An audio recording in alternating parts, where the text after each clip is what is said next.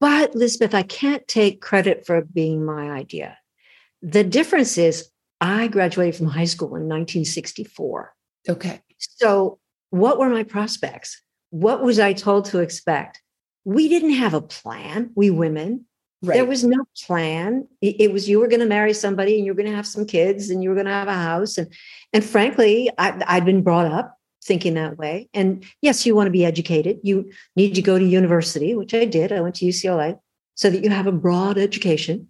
Um, and hopefully you'll have a lovely home and you'll have some well-behaved kids and you'll have a husband who makes a ton of money and so on doesn't have too many affairs or publicly uh, and, right. and, and I that was the world that I was being raised to enter. Welcome to the Persistence U podcast with Lizbeth, and that's you as in university. But we're much more of a community here. I'm your host, Lizbeth Meredith, author, speaker, and online teacher.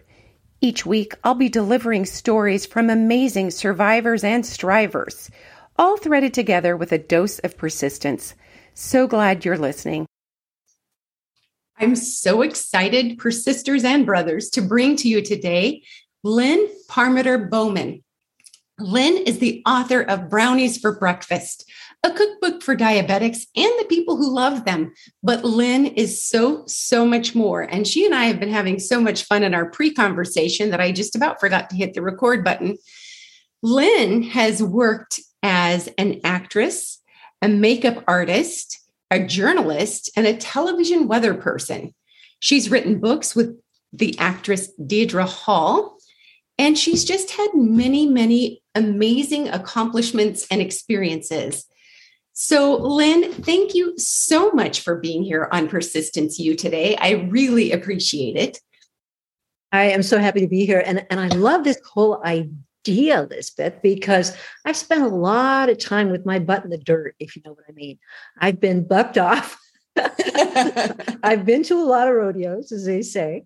And um, I I just kept on keeping on, you know, which is how you end up with a resume that looks like a jigsaw puzzle. Um, and, Love your and, resume. Well, it, and um, as I told you when we were talking before, part of it was because I grew up in LA. I was born in Hollywood, California, of all the crazy places to be born. So, right smack in the middle of this industry, and LA is very much a company town. So, that was what my friends were doing, and that was what we were doing for work. And I will not say that I did any of it particularly well. because you know we we would try stuff and uh, i've come the older i get the more i embrace this that failure is our best friend you know the more you are willing to just try it and right. see if it works and try it again and try a different version of it and you know, I think one of the complaints that people have about the generation of kids that's coming out of school now and going into college now is that the, the whole helicopter parent idea has put failure in the wrong category, you know, in the bad category. Right. Fact, failure is the only way we really learn. You know, when you watch toddlers trying to navigate um, they learn by falling over and by bumping their head and by getting their finger squished and so on. and they cry. And um, the wise parent goes, Oh, sorry, honey, you know. Um, and, and that's how we learn. And it continues on and on and on. And we hopefully never stop learning. Um, and as you know, I'm I'm older than dirt now. So uh, I, I think that that I'm here representing grandmas and grandpas as people who you know the, the more you embrace continuing to learn. Uh, right. and yeah we know stuff because we're old but the more you know the more you realize you don't know. Right. Uh, which and the more you can stay open uh, to knowing new stuff all the time and not knowing stuff uh, the happier you are i think i think that's so fantastic and i like that you have embraced that whole career pivot because you're right. I mean, you grew up in California and Hollywood. You're the first person I know born there. But I worked at Taco Bell as a teen. It makes sense that if you grew up in Hollywood, you'd work in film. And then it led to something else.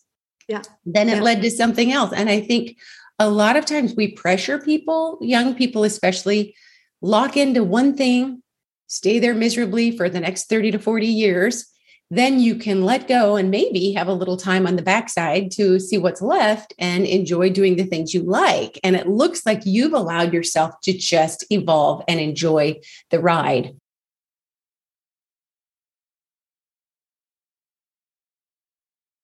I graduated from high school in 1964. Okay. So, what were my prospects? What was I told to expect? We didn't have a plan, we women. Right. There was no plan. It, was you were going to marry somebody and you were going to have some kids and you were going to have a house. And and frankly, I, I'd been brought up thinking that way. And yes, you want to be educated. You need to go to university, which I did. I went to UCLA so that you have a broad education. Um, and hopefully you'll have a lovely home and you'll have some well-behaved kids and you'll have a husband who makes a ton of money and so on doesn't have too many affairs or publicly Uh, and, Right. and and i that was the world that i was being raised to enter and that was my expectation but things happen right right. and I- and i mean i also like to point out to the young ones now that in 1964 i didn't have the option of going to harvard because harvard wasn't co-ed i couldn't go to harvard Right. and there were a lot of other top schools that were not available to me and law schools and all these things so uh, and i also have friends by the way more or less my age who struggled to to get into this world and and perhaps got law degrees and got their first job as an attorney and who lasted about three weeks and went i hate this Right. right?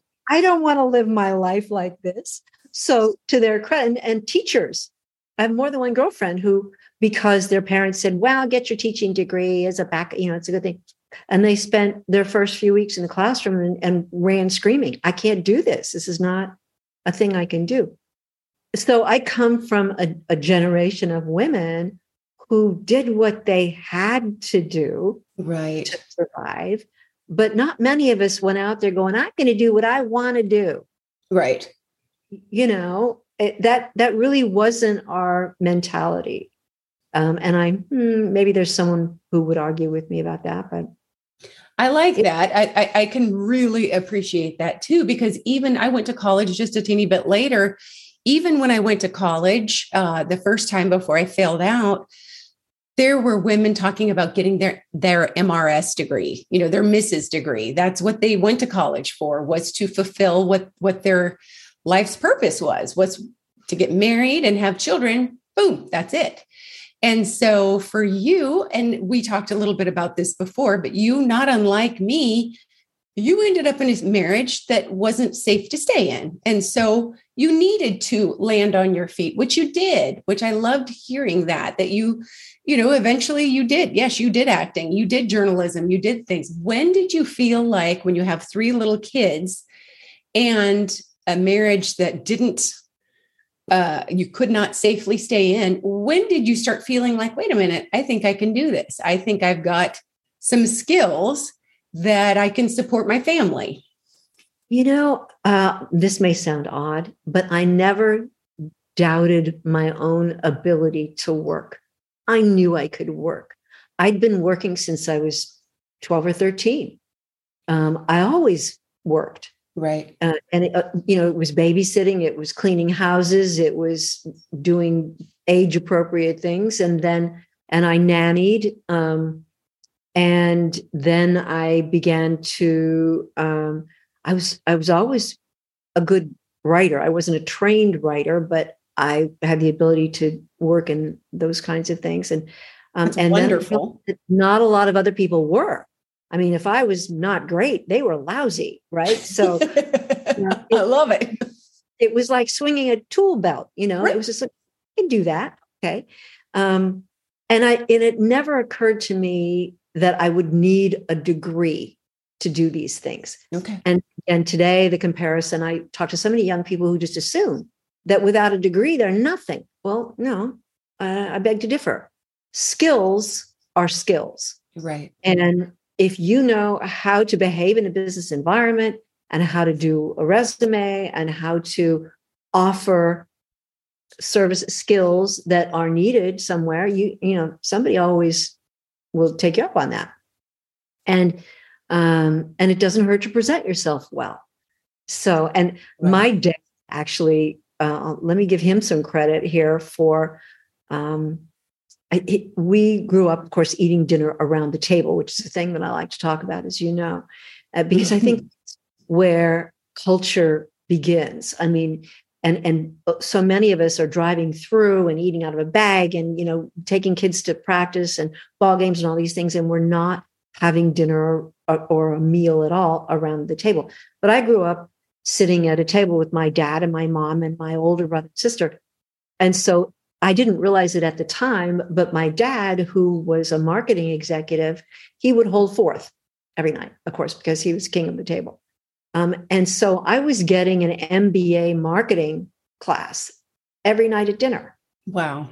You know, I was absorbing everything that he said about how he dealt with his you know, sales team and how he dealt with dealt with manufacturing and distribution and what the, you know all the little things that you don't think of at the time as being an education but then when you go out in the world, you realize that it's all in there, it's part of you. Um, maybe it's a grandparent that you're listening to, maybe it's the guy who trains the horses that you ride. You know, it's there's someone in your life who is giving you wisdom all the time of some kind, whether you know it or not. And in my case, it was marketing, industrial marketing. So so i sort of i could talk that trash you know when i went out and and was looking for jobs i i knew that language. And um and i also enjoyed it. You know there was something about it that appealed to me. So that kind of guided me along a path. But what i always what i thought i wanted to do was illustration. I loved doing oh. fashion illustration. Okay. And it's fun. Um, but nice young ladies didn't go to trade school. And so instead of going, I studied at Art Center School in Los Angeles when I was still in high school. But nice young ladies, that was a trade school. It, and so I needed to go to university, UCLA. Okay. So I did. And I found it incredibly boring. Um, you know, there were motorcycles to be ridden. You know, there were things to do. There was a world out there, and and I actually liked to work. And I thought, you know, I want people to pay me to write stuff. I don't want to pay people to read the stuff I write. You know, right. In my 19 year old wisdom or 20 year old wisdom. You know, so I took off for Paris. Oh, um, wow. Yeah but also, Lizbeth, uh, my life was shaped, as so many lives are, by things that happened. And my mother died when I was 18. So immediately, I was not living the life of most American 18 year old women because I had no mom and I had no home anymore. Right. Oh, wow. My mom had been, uh, uh, had a chronic disease. And so the money was gone the house was gone my dog was gone my dad sort of started a new life my brother and sister were gone so at the age of 18 i was emancipated in this kind of rough way but my ass was on the line i mean i was alone mm-hmm. in the world in most ways which you know in, in one way you go wow that's rough. But i was free. I was free. And this conversation to me is so interesting with young women now and their moms. So many women live a life where they are controlled by a mother a grandmother a husband a boyfriend. Right. And i had a taste of freedom when i was 18 years old and I had enough skills and enough, I don't know, cheekiness or something that I was okay with it. I thought, no, I can do this. It's all right. And I enjoyed my freedom. Hmm. And I was willing to take some lumps. And I, I think I had angels on my shoulders too, because right. I probably should have crashed and burned, you know, more seriously than I did. But um, it was it was all fascinating to me, and I survived it, and I managed to get work in and stuff that was left off that resume um, until I started getting real jobs. And I think Redken Laboratories was my first real job. Okay. And um, and many of you know that that's a hair product company, sure. which I thought cool. All right, you know, cosmetics. I can do that. And three weeks after being hired to be a, a production artist, I walked in on a Monday morning and everyone in the department but me had been fired. Oh, scary. Uh, okay. And so what did I do? of course, my dad, you know, in my, I marched into the president's office and said, you know, I think we can do this if you'll let me just, you know, hang in there for that and we'll hire people and we can just. And so she said, all right, all right. The president of the company was a woman. I thought that was fantastic. And you know what? I did it. I went to the vendors who were working with the department, the guys that were doing the the typesetting and all this stuff, and I said, "Teach me everything, quick." Mm-hmm. Uh, the printers, and they did. And so I got this graduate course in print production and advertising production in weeks from these guys. And I hired a couple people, and I met. So at the age of 21, I was the advertising manager of a large and up and coming cosmetic company. Oh my goodness. Head. But you know, this is how the world operates, right? Oh, right. And, and I've always tried to teach the people who I mentor or, you know, in the classes that I've taught, say yes. Just say, yeah, okay. And then figure it out because you can. Right. I love it. That I mean, it's been such an interesting career. You've been reinvented so many different times. Now you're in your 70s and you could well retire.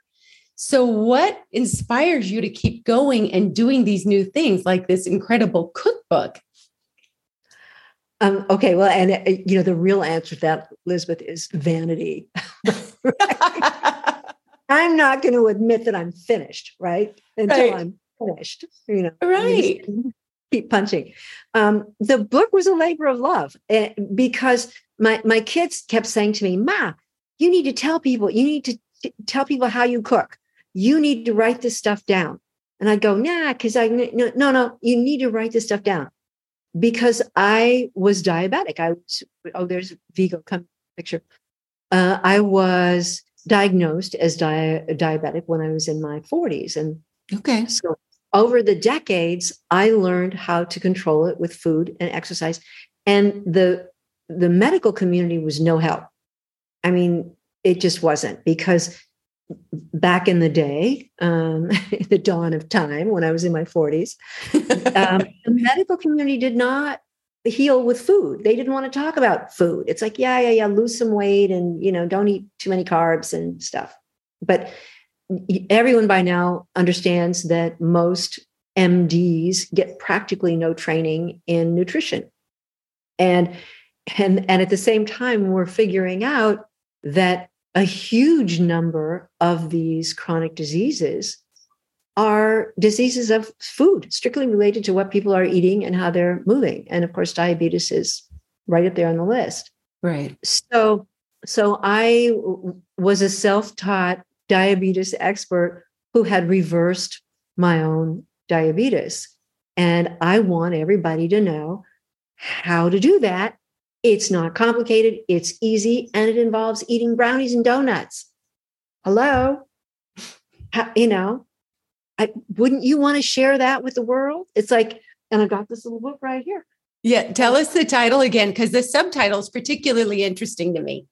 Okay, it's Brownies for Breakfast, a cookbook for diabetics and the people who love them. Yes. Which is important because that means everybody in the world, by the way. And it also means that it's very hard to be a diabetic alone in a family, for example, or in an office where people go, Well, what's why don't you want these donuts? Well, because they'll kill me. Right. Oh, um, you need support. You, you know, you it it's you're going to be most successful if you have your friends and family supporting you. But here's the the the secret is that by eating the way a diabetic should eat, everybody would be way healthier. Right. And live longer and be happier and sleep better and have better sex. Everything, if they would just do things the way diabetics are supposed to do, because it's all the same. It's eating whole food, plant based food, real food. Mm-hmm. You know, that that's really it. And and uh, Michael Pollan is is famous for saying not too much, but if you eat real food, you have a hard time eating too much because you get full.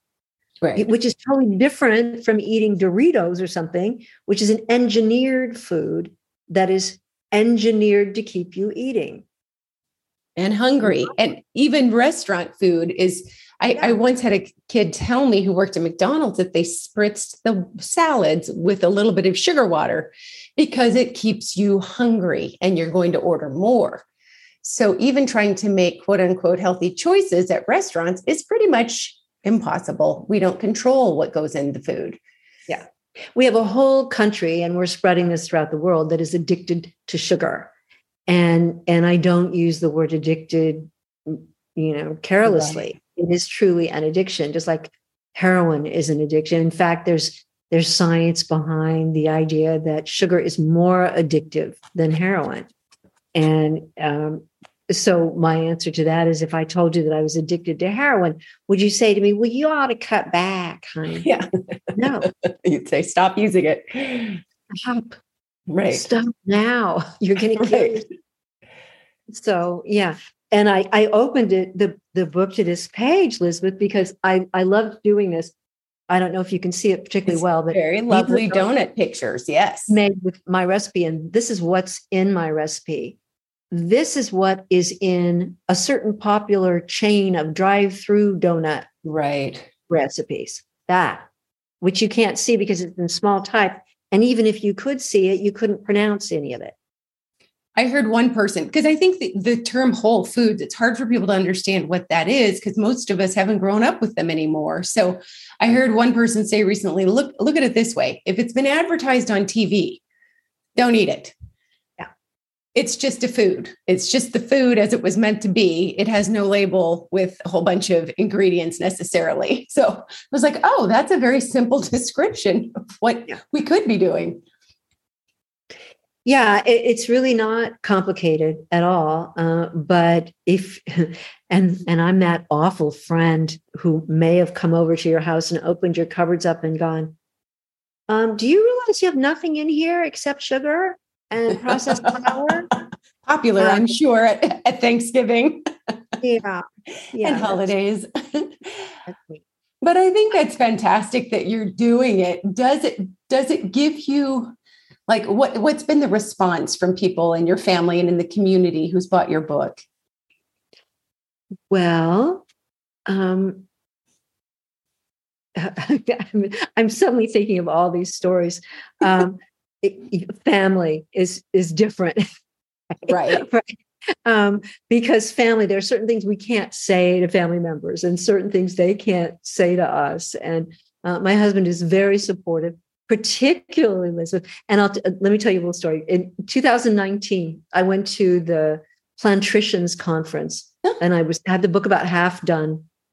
And this is a group of MDs from all over the world who believe in the science of healing with food. Uh, and some big names that you might have heard T. Colin Campbell and Dean Ornish. And I wanted to go. It was in Oakland. And I thought, I, yeah. And I had the book I had a little promo piece on the book done. And I thought I'm going to show them and see if they would be interested in using this in their practice. So I went to this conference, and for five days, I watched PowerPoints from eight in the morning till eight o'clock at night. Yikes. Um, and saw the data around plant based eating. Oh, okay. And it's pretty frightening that it, and so I absorbed, uh, and by frightening, I don't mean that plant based is frightening. I mean that eating meat is not good for your health, basically.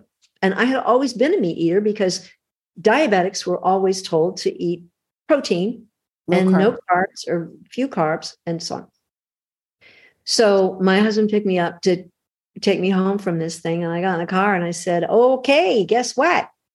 And of course, no man ever wants to hear that from their girlfriend, their wife.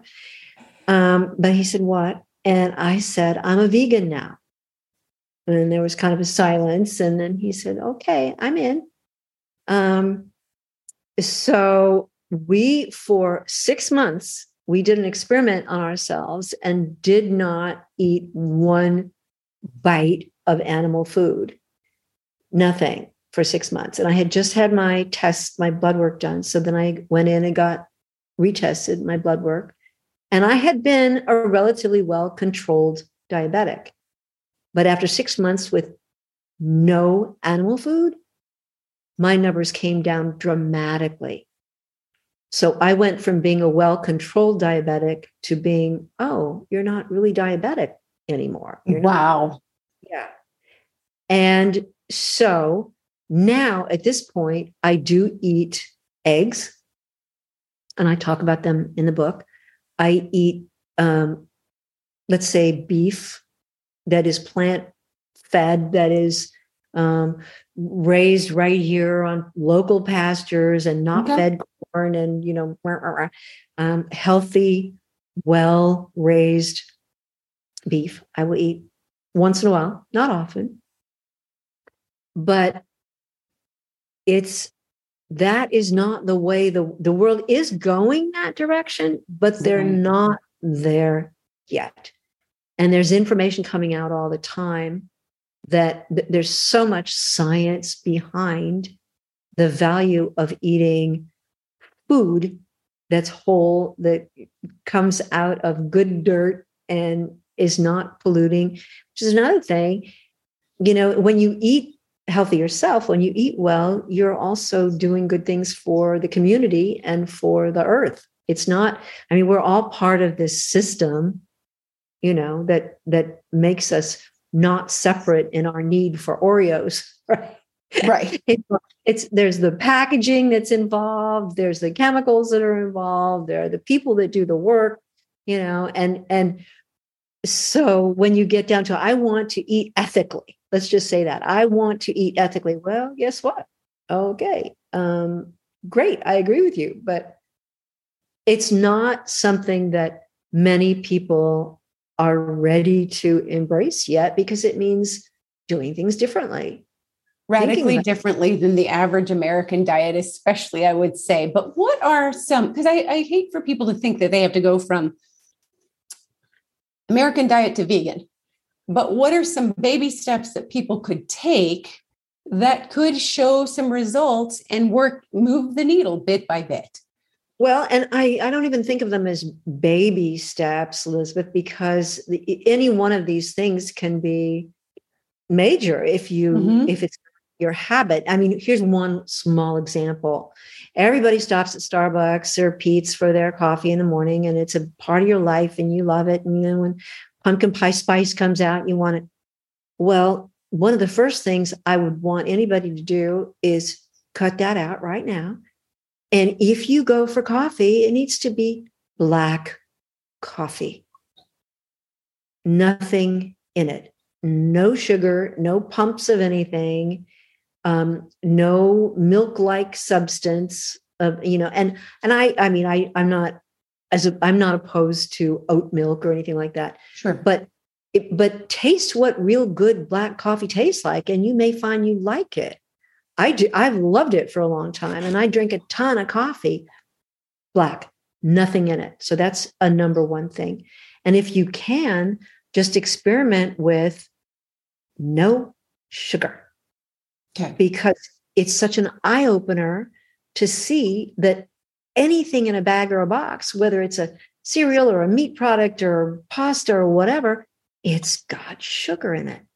you're eating sugar day and night. So those are two quick things. Okay. Another thing that that uh, and we don't have time today. Maybe we can do this again, but the whole idea of time restricted eating, the whole, the word restricted bothers people, but um, people need to learn to not eat all the time. Right. Eat in a window. Eat in a oh, like if uh, uh, here's how I've heard about it is pretend your house is a restaurant and there there's an open time, you know, when the restaurant opens and there's a shut time and yeah. and don't work around the clock. And the more the more you know about physiology and biology, the more you understand things like here's one of my favorite new vocabulary words. I love it. Autophagy. It's this process that takes place in your cells after not eating for a certain amount of time. And there, there's a lot of new science coming out, new research coming out about, well, how long do are we talking about? Well, what do we mean? Well, what does autophagy look like? And right. I think of it as the road crew that comes out after all the traffic is gone, you know, on the freeway. Then the guys come out with the shovels and the brooms and the stuff, and they clean and they repair. But they can't do it while the traffic is whizzing down the road. Our bodies are absolutely the same way. They are designed to clean themselves and repair all these cells to repair themselves, but they can't do it while you're digesting food, while you're eating and digesting food. So you need to leave something like 12 hours, maybe more. And I've heard 16 hours, 18 hours between your last meal of the day and your next meal of the next day. And when you when you add that up, you go, well, that oh, I, I could do that. That's right. You could do that. And it and I've also heard lots of science about, well, do you mean skip breakfast or do you mean skip dinner? And the answer to that is yeah. What works for you? Right. In my case, I eat at eight or nine in the morning and I eat at two, three in the afternoon, and that's my last meal. I don't eat at night. And if you want to do one thing that improves your health, will get rid of your GERD, you know, your your acid mm-hmm. reflux, you'll lose some weight, you'll feel more energetic. Your if you're having digestive problems of any kind, they're likely to clear up. Stop eating at night.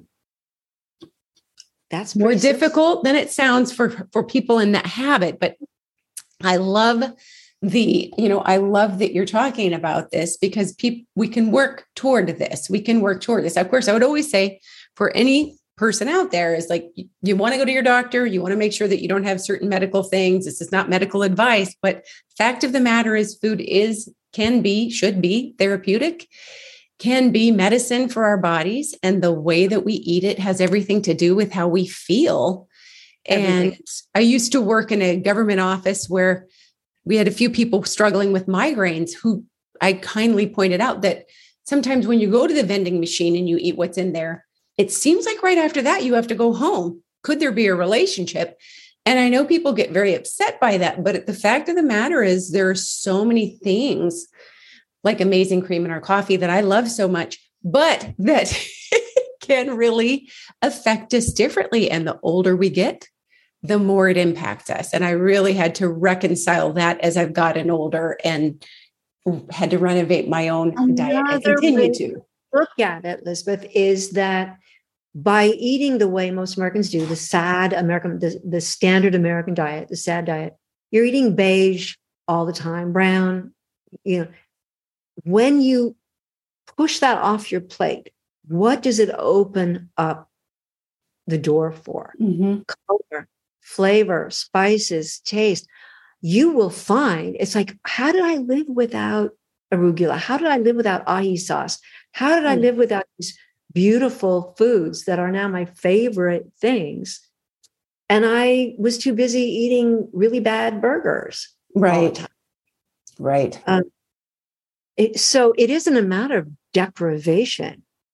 I don't think of it that way at all. And when I eat my meals, I don't, I mean, I eat what I want. I eat as much as I want. I eat lustily and happily and well, but I don't eat crap. Right. I eat good food. And and I make most of it. So I know what goes into it. Um, and right there you go, yeah, well, she cooks, you know. Well, yeah, I'm a lady and I'm a messy cook. And that's why I wrote my book, because it doesn't need to be hard. It can right. be really, really simple. And and my superpower, if I have one, was putting a meal on the table in 15 minutes. And my wow. friends all know that they can arrive at my door and 10 minutes later there's something on the table for them. I mean it's it's if you know how to do it and my book will tell you how you you can easily put good beautiful food on the table in no time at all because I'll tell you what to have in your freezer and what to have in your pantry and my darling friends you're going to save money we're all talking now about how much food costs and how right. food costs up and so on. And when the the poop first hit the fan and everybody was talking about empty shelves and so on, you know, I was out there in the produce department. I was alone and I had all this food. It was not a problem. And it's still not a problem. The Pop Tarts were gone, the chips were gone, toilet paper was gone, but lots of vegetables left behind. there was a ton and and you know it's really it's it's not rocket science you know right um i can i can pay two dollars for a giant bunch of dark greens and if you could see how nutritious those are and taste how fabulous they are you go wait two bucks for that yeah two bucks that's wonderful that. that's wonderful when was the last time you drove through and got a meal? You know, it, that's 15 bucks now. Right. 20 actually yesterday i did spend $20 okay. on i hadn't eaten out in a long long time and uh, i went out and i got lunch. you didn't i $20 yes it, and it was meat. Don't get me wrong it was meat i'm not gonna lie. But absolutely groceries are going up so this does matter. And the same thing with having a window of when you eat. You can save a lot of money even by just at least a few days a week, even thinking about shutting your eating window down or eating within a range that makes sense.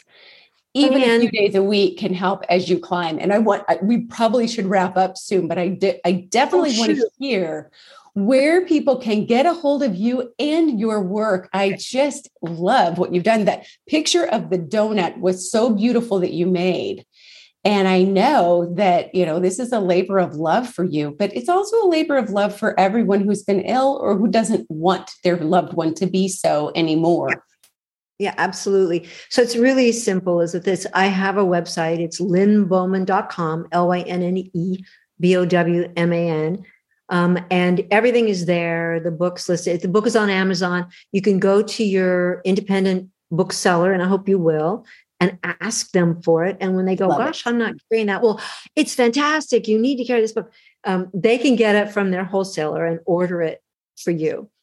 But it's but you can get it today on Amazon, and and I hope you'll you'll get one um, and give me a review on Amazon because that helps other people also to to know what what really goes on with the book.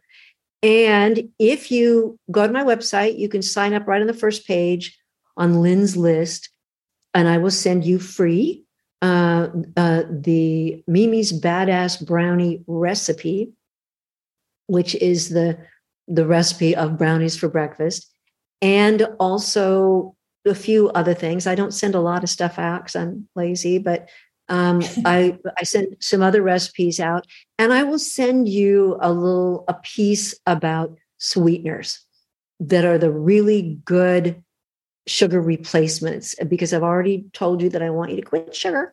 So in order to do that, you need to know what the best sugar replacements are now. And, and I have an article on that that I've written that I'm happy to send you. Love so it. lynn.com. Just remember to put L-Y-N-N-E. That's important. That's important. Um, and I hope you will. And I you can also send me questions. There's a, a contact form on the website. So if you have questions about diabetic relatives or kids or yourself or just eating healthy, whatever, I love hearing from people. And I want you to know that I have shot all the pictures in the book, almost all of them, myself. The reason being your your food will turn out the way it does in the pictures. it wasn't shot by a team of people making it all look glamorous and so on. I took the pictures on my iPhone. So it's a what you see Oh, is what like you're going to get kind of deal when you use these recipes. They are so easy. Good. I love that you did it. And thank you so much for sharing today, Lynne. Fantastic. Thanks for being here. And I hope you have a wonderful, wonderful rest of your week. I plan to. Thank you, Lizbeth. You too.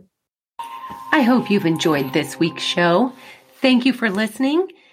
If you have enjoyed it, feel free to leave a review. And if you've really, really enjoyed it, go ahead and subscribe. And I'll see you next week. Proud member of the Podnuga Network.